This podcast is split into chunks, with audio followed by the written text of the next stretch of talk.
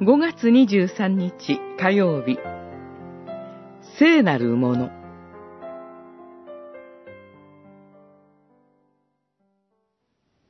天地創造の前に神は私たちを愛してご自分の前で聖なるもの。汚れのないものにしようとキリストにおいてお選びになりました。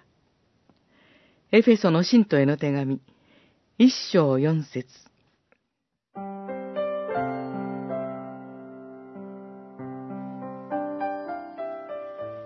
教会に通っている人たち、いわゆるクリスチャンのことを生徒と呼びます。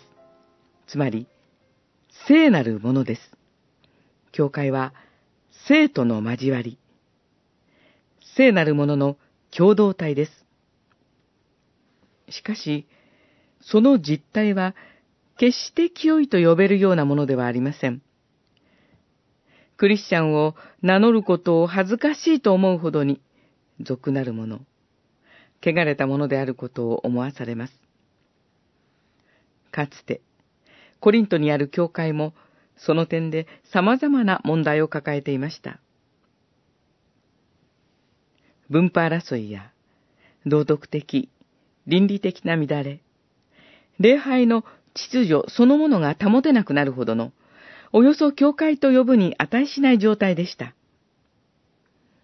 しかし、パウロは、このようなコリント教会への手紙の冒頭に、キリストイエスによって聖なるものとされた人々、召されて聖なるものとされた人々へ、と挨拶文を送っています。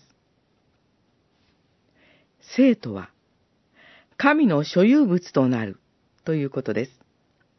キリストの十字架の贖いの恵みによって罪許されて、神の所有物となったので、コリント教会は生徒であり、聖なるものとされた人々なのです。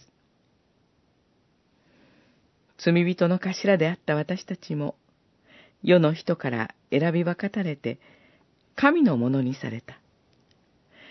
その一点において、聖なるものと呼ばれるのです。